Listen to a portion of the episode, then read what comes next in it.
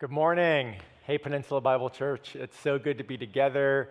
Good job making it to our new live stream time at 9 a.m. And uh, we're just excited to be together and worship here. Thanks to Mo for that deep reflection. Uh, that's going to fit really well with where we're headed in Lamentations 5 this morning. Well, my family loves to ski, and that's something that we've actually been able to do during the pandemic. Skiing is kind of a built in socially distanced sport. And so a few months ago, we were up in Tahoe skiing, and it was kind of early season conditions. And we're coming around a, a bend on kind of a flattish slope. My, my kids were behind me, I was in front, and I made a turn and I skied over what I thought were some clumps of dirt, but, but it turns out they were actually, it was actually a gravel patch. And I learned an important lesson that skis don't work on gravel. So that, that was a good thing to learn, but what ended up happening is I, I went for a tumble and I, I fell into this pile of rocks. But here's the interesting thing. Do you know what my first thought was after I fell? It wasn't, did I get hurt? My first thought was, who saw that? See, I was more worried about somebody noticing my fall, about the embarrassment, the shame of falling than I was about any physical pain that I might have caused myself. Now, it turns out I'm not alone in that. There's a Norwegian researcher that's done some work on this, thinking about how people rate physical pain versus social pain. And this researcher has concluded that most people are more afraid of social pain, of looking bad, than they are of physical pain, feeling bad. As we jump into Lamentations 5 this morning, we're going to see the author shift from some of the physical, painful experiences they've been through and focus more on the disgrace and on the shame that those things have caused. We're going to finish the book of Lamentations today. This is our last uh, sermon from the book of Lamentations. Next week, before moving into Easter, Scott's going to think about Jesus and lament to wrap up our series on lament. But what we're going to see this morning is, is Jeremiah giving people a prayer. A prayer for how to deal with that social pain, that shame that we feel. It's a, it's a really raw, honest prayer. It, it's vulnerable and it's hesitant. He's going to say something along, along the lines of, God, why? Please? Maybe? There's this note of questioning, this note of uncertainty, of not really being sure how everything's going to turn out. And, and actually, the book of Lamentations ends with that kind of, of wondering how God is going to act. See, what I've noticed as I've counseled people and as I've gone through things in my own life is that a lot of times there's the thing that happens to us. There's something painful, some amount of suffering that we go through. But then on top of that are all of these things that we add guilt, shame, embarrassment, frustration, anger. And so there's the thing we're going through, but then there's these layers, these calcified layers that just encrust it and make it even harder than it has to be. And what Jeremiah is showing us this morning in the final poem of Lamentations is how to cut through that shame, how to bring it to God, and how to trust that He might be able to deal with it. See, a lot of times God doesn't take away our pain, but I'm convinced that God can free us from our shame. And when we let God do that, powerful things happen. Well, let's jump into the text. And before we go too deep, we're going to get a bit of an overview of Lamentations 5. Uh, this poem happens after the siege of Jerusalem, after the destruction of Jerusalem. Jeremiah is left behind in the burned out city after all but the poorest of people have been carried away to Babylon. You may remember that Lamentations is a collection of five poems, each chapter being kind of a standalone poem. And the first four are all acrostics. That is, they, they begin with subsequent letters of the Hebrew alphabet, like A, B, C, etc. Chapter 5 is different. It's also 22 verses, like the others, but it's not an acrostic. It's unique in that way. But the other way it's unique is it's actually, even though it's not an acrostic, it's one of the most structured poems within this book. See, each verse is very cleanly split in half, and in each halves of the verses, there are words that parallel each other. Look at this image where you can see the, the whole chapter laid out. And I know you can't read the text on your screen, but I want you to notice how evenly each verse splits up. And then within each verse, you get these parallel words. And so in verse 1, the word remember is paralleled with look. The word befallen is paralleled with disgrace. In verse 2, you have inheritance and homes that are in parallel, as well as the words strangers and foreigners. In verse 3, it's orphans and widows in parallel, along with fatherless and mothers. Verse 4 mirrors pay and bought with drink and wood. See, what happens is that each verse has these two sets of words that go throughout the whole chapter. And here's the effect it's a powerful effect poetically. Jeremiah's world has been destroyed. It makes no sense. Everything has fallen apart. The city is in shambles. The, the place where God chose to make his home is still smoking from the fires that have destroyed it. It's chaos. And so Jeremiah takes that chaos and he shapes it into something that's predictable, that's parallel, that's structured. He gives order to his chaos through his lament. And that helps him to make sense of it. It helps him to grasp something in the midst of the confusion. The first thing Jeremiah asks, the, the, the, first verse, mirrors something we saw in chapter 2 and something we've actually seen throughout this book. It's the most frequently asked request throughout the book of Lamentations. Let's look at the first verse again. Lamentations 5:1 reads, "Remember, O Lord, what has befallen us. Look and see our disgrace." Those words look and see. We saw that at the end of chapter 2 where Jeremiah simply wanted God to notice the pain of his people. Chapter 5 begins with that request, and what Jeremiah is going to do is he's going to move to a new place by the end of the chapter. But notice particularly that what Jeremiah is asking God to see look and see our disgrace. That's a remarkable thing to ask. Remember my ski accident? Remember the thing I least wanted to happen was for somebody to notice my disgraceful spill among the rocks. I didn't want anybody to see. And yet, here, Jeremiah is asking God to look upon the shame of what's happened. There's only one other place in the scriptures where that word see and disgrace appear together. It's Isaiah 47, verse 3. Listen to that verse. It's a, it's a judgment. Isaiah says, Your nakedness shall be uncovered, and your disgrace shall be seen. So this is a, a warning. This is something terrible. The, the worst possible thing that could happen is that your disgrace might be seen.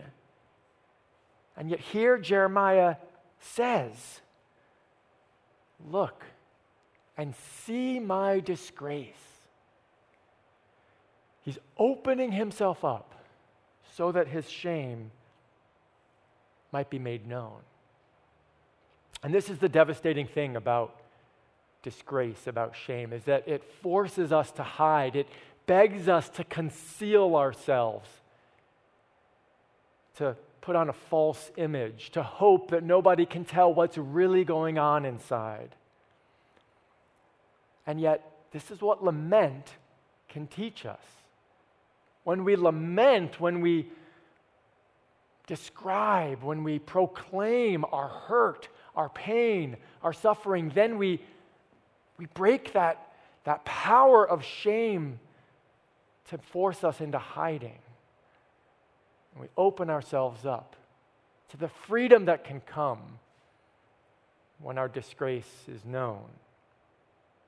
We learn that there is no shame in shame. There is no shame in pain. When we suffer, we don't have to be embarrassed about it. We can be honest. We can face our shame.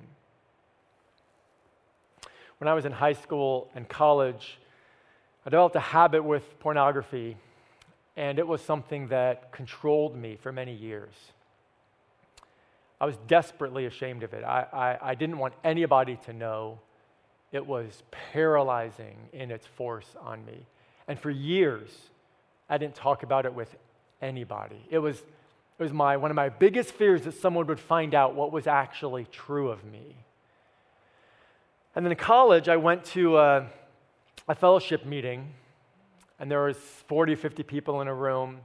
And somebody came up, stood up at the front, and they confessed their addiction to pornography in front of all of these people. And my mind was blown. I couldn't believe that somebody could admit to this thing that was so paralyzing and shameful to me. How could somebody be honest about it? How could they tell people they don't even know? How could they face that? And yet, when they did, the, the spell was broken. The shame just, just melted away because this person was honest enough to call it out. And not only did he find freedom by facing his shame, but because he was willing to face his shame, I started to find freedom too. I managed to talk to other people about it, and that began a journey that the Lord took me on, where God worked in my life and eventually gave me freedom. See, lament invites us to face that suffering that we don't really want others to know about because it seems too hard. We're worried about what they might think. We're worried they might blame us or misunderstand us or whatever it is. And yet, when we lament, we can face the shame of our hurt. Can you imagine saying that to God? Look, O Lord, and see our disgrace. Can you imagine saying it to someone you trust? Look at my disgrace.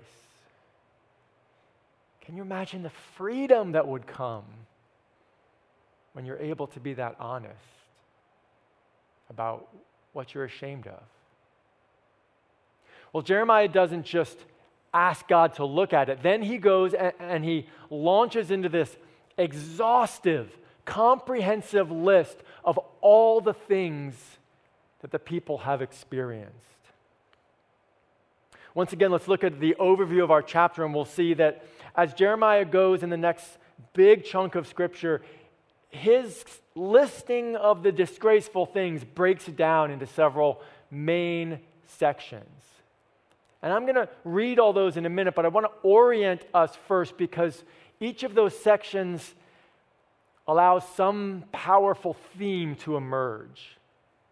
And so we see that as Jeremiah moves through this, he says that God's people have been displaced, God's people have been oppressed, God's people have been violated, and they have been dejected. They have become dejected and given up hope because of all that has happened. It's a comprehensive listing of all the ways that God's people have suffered and the disgrace that has come because of it. Now, there's a long section of scripture, and it's, it's a hard one, but I want to read from verses 2 through 18 because I want us to hear this well, to be invited into the, the disgrace that Jeremiah is listing. So imagine yourself there in that city. Imagine the smoke still rising from the rubble. People in shock after the trauma of the siege and the destruction, seeing their friends and neighbors carried away, and, and here they are. Listen to what Jeremiah says. Our inheritance has been turned over to strangers, our homes to foreigners. We've become orphans, fatherless. Our mothers are like widows. We must pay for the water we drink. The wood we get must be bought. Our pursuers are at our necks. We are weary. We are given no rest. We've given the hand to Egypt and to Assyria to get bread enough. Our fathers sinned and are no more, and we bear their iniquities. Slaves rule over us. There's none to deliver us from their hand. We get our bread at the peril of our lives because of the sword in the wilderness. Our skin is, is hot as an oven with the burning heat of famine. Women are raped in Zion. Young women in the towns of Judah.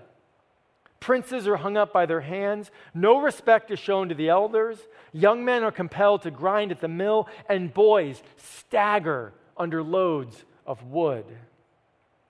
The old men have left the city gate, the young men their music. The joy of our hearts has ceased. Our dancing has been turned to mourning. The crown has fallen from our head. Woe to us, for we have sinned. For this our heart has become sick. For these things our eyes have grown dim. For Mount Zion, which lies desolate, jackals prowl over it. Everything has fallen apart. God's people have been displaced. Their homes are occupied by foreigners. God's people have been oppressed. Pursuers are at their necks. They have no one to save them. God's people have become violated. Women assaulted, boys forced to work under staggering conditions. Because of all this, they've become dejected. The joy is gone. There's no more music, there's no more mirth. As I've mentioned before, we studied the book of Lamentations with a group of pastors.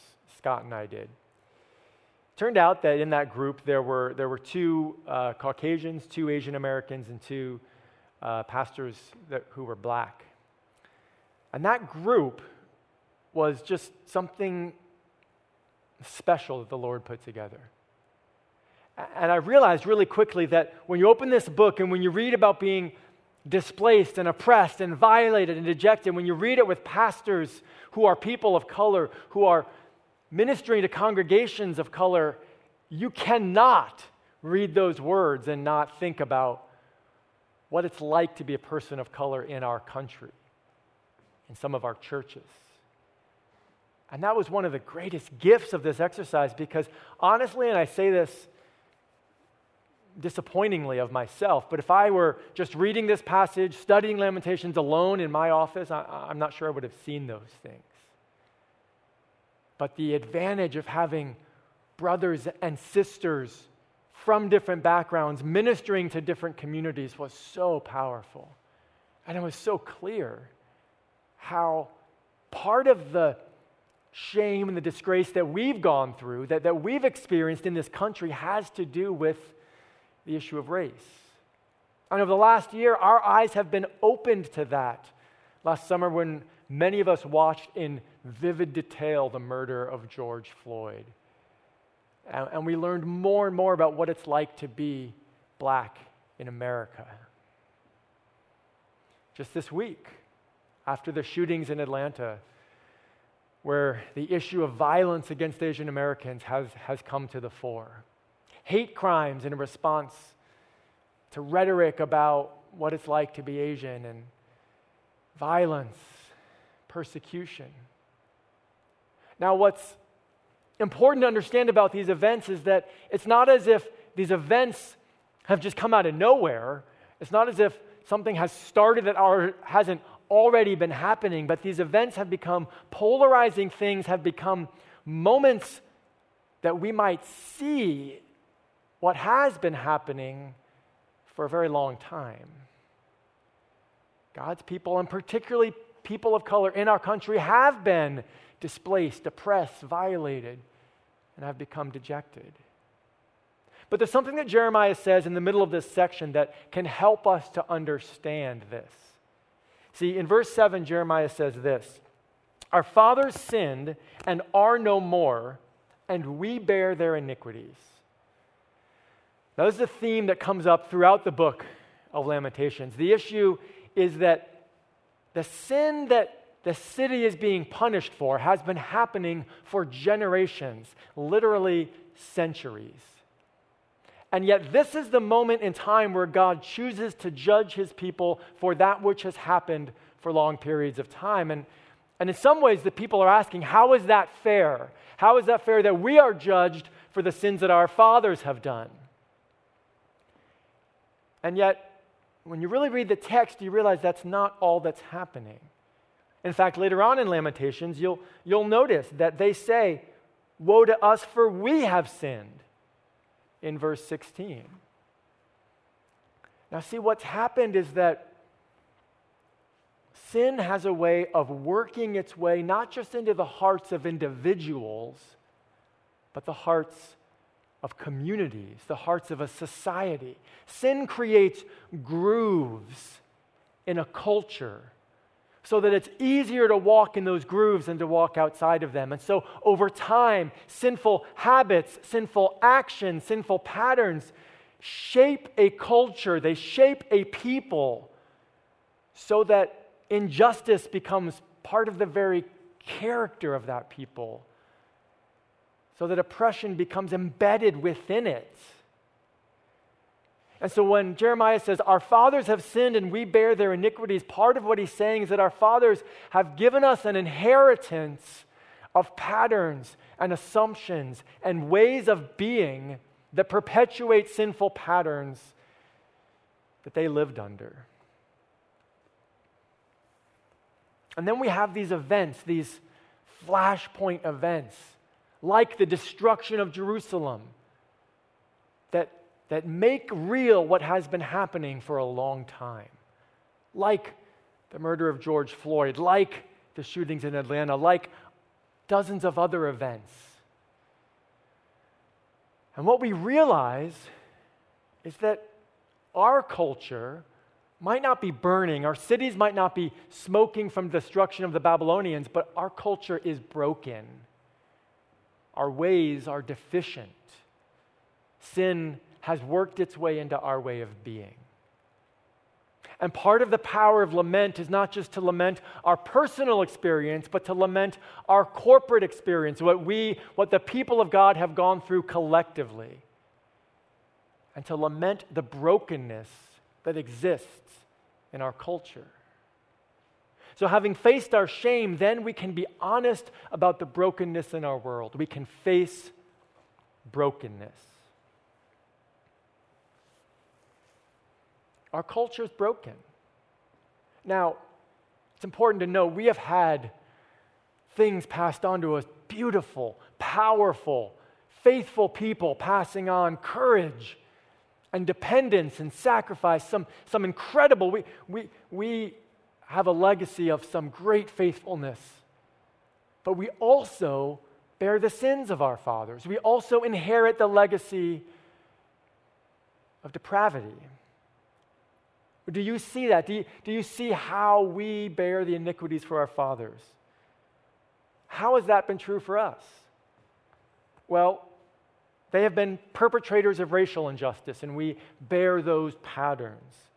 They have viewed women as lesser than men, and that affects our assumptions.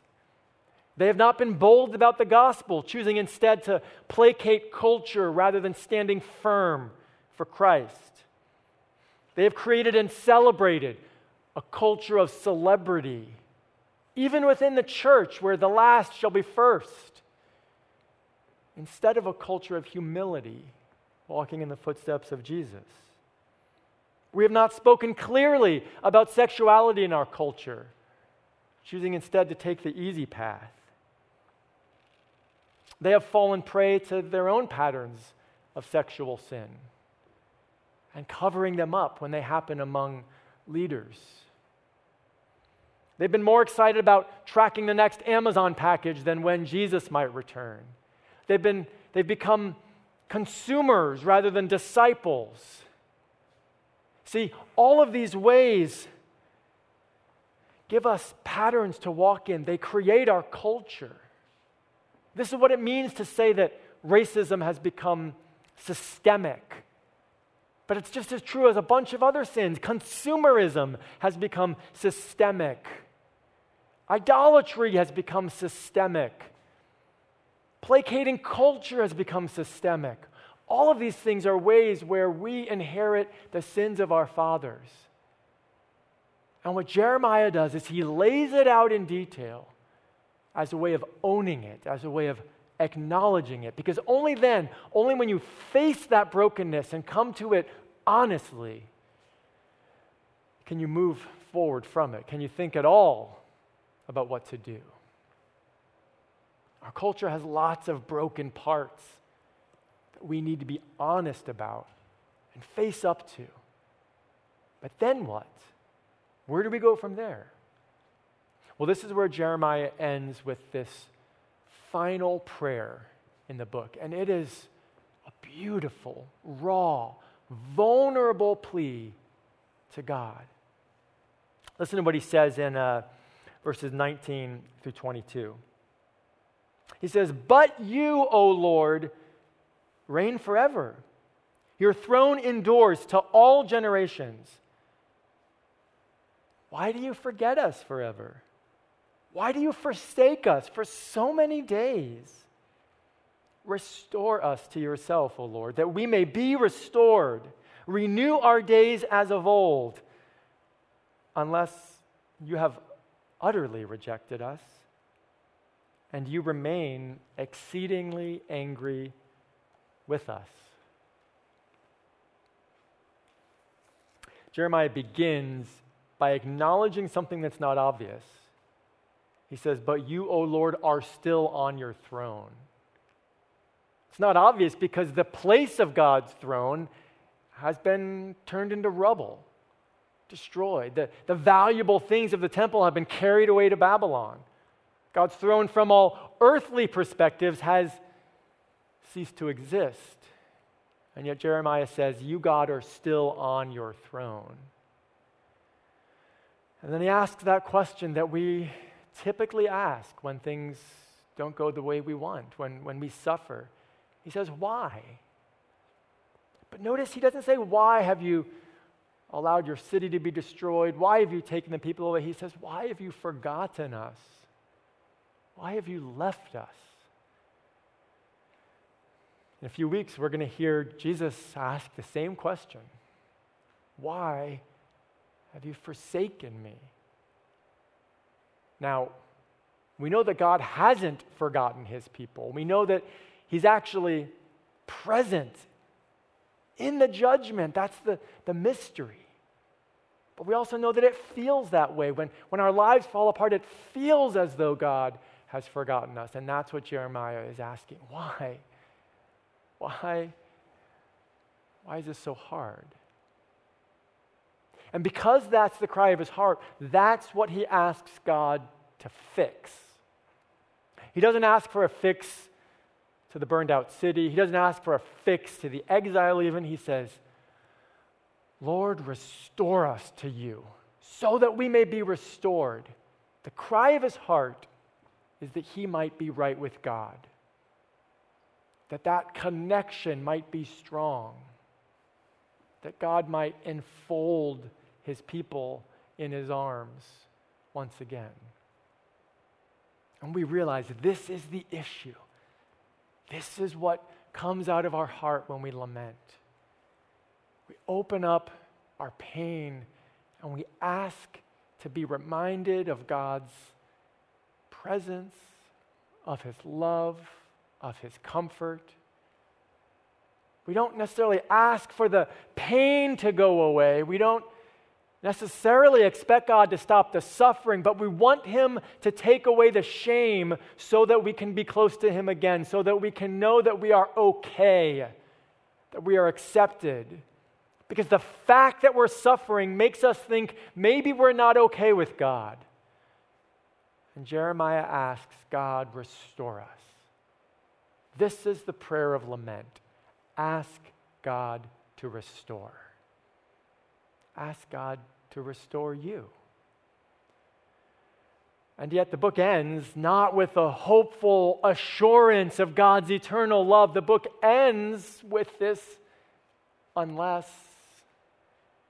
The book ends with this, but I'm not really sure you do love me, God. I don't really know that you will restore because maybe you've walked away for good. Maybe you've utterly rejected us. Maybe you're so angry at us that this is life from here on out. Maybe the voices of shame are true. Maybe I'm not worth it. Maybe you don't care about me. My value isn't worth anything at all. Unless you have utterly rejected us forever. See, that's shame talking. Shame freezes us, it incapacitates us, it makes us wonder. And Jeremiah gets to this place of deep vulnerability. He has begun by asking God to look upon his shame, and then he's cataloged it in gory detail, and then he brings himself to a place where he says, God, I'm in your hands. Please restore. This is the ultimate place of dependence and vulnerability, which is why I think he can't stay there very long. He goes quickly to that hesitant, unless. Restore us unless. It's as if he loses his nerve and just kind of trails off. And what I love about that is how real it is. You know, you wish the book ended on this glorious note, but the way it does end is a lot more like my life, a lot more like where my vulnerability gets me to a place of wondering, of hesitancy. Restore unless. This is lament. This is what it looks like to pour out our heart to God. It's beautiful and it's powerful, but it leaves us vulnerable. Remember how I felt when I took that spill skiing? I, I was worried that people might see that, that whatever thin reputation, I, I don't even know what I was worried about, that, that somebody might judge me, that, you know, why did he fall? And yet, what we've seen in Lamentations 5 is this courage of Jeremiah to present his shame openly and to invite God into it. Here's the amazing part Jeremiah didn't have Jesus, he didn't know what we know. So he ends on this note of uncertainty. He ends on unless. But we have the rest of the story. What we're going to celebrate in the next couple weeks as we move through the, the remembrance of Good Friday, and then the resurrection of Christ on Easter is that we get to see Jesus taking on our shame and declaring victory over it.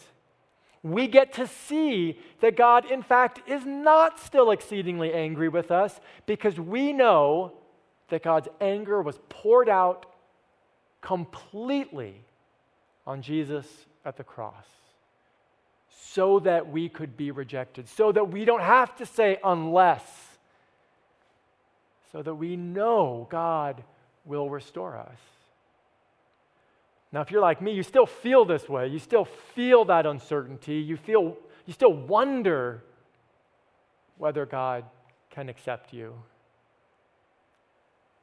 But we don't have to because we know. We know that God will restore us.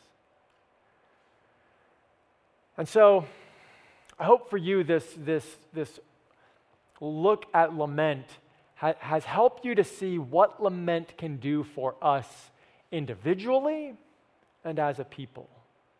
Lament is this powerful way that we can release our suffering, we can catalog our shame, we can face it with courage, and then we can ask God out of that freedom to do something with it. It's shame that makes it hard for us to think about racism. It's shame that makes it hard for us to think about consumerism, to think about the ways we might have failed as individuals or as a church or as a country. But when we lament, when we can free ourselves up and turn our shame over to God, then we can move forward.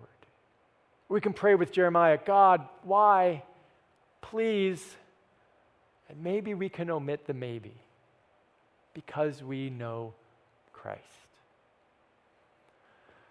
Let's pray.